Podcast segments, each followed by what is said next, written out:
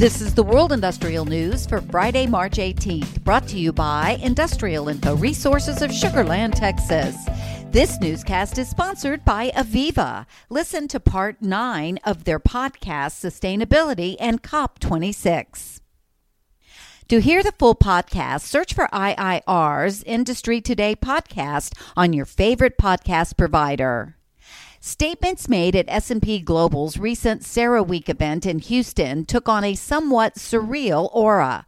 The energy secretary, under a green-talking president, encouraged shale producers to drill more, while chief executives of those formerly drill-happy companies declined the invitation.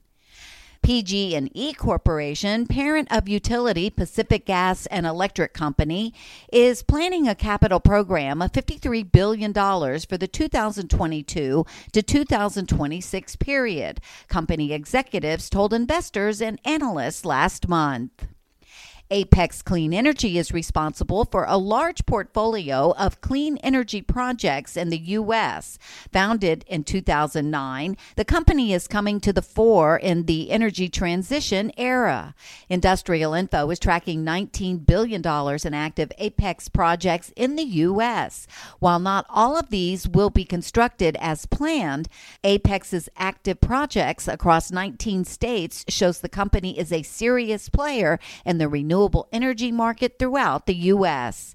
And investments in Africa's data center market have surged in recent years, led by South Africa, Kenya, Egypt, Nigeria, and Ethiopia. The market size, which was valued at $2 billion in 2020, is expected to reach $5 billion by 2026 at a compound annual growth rate of 15%.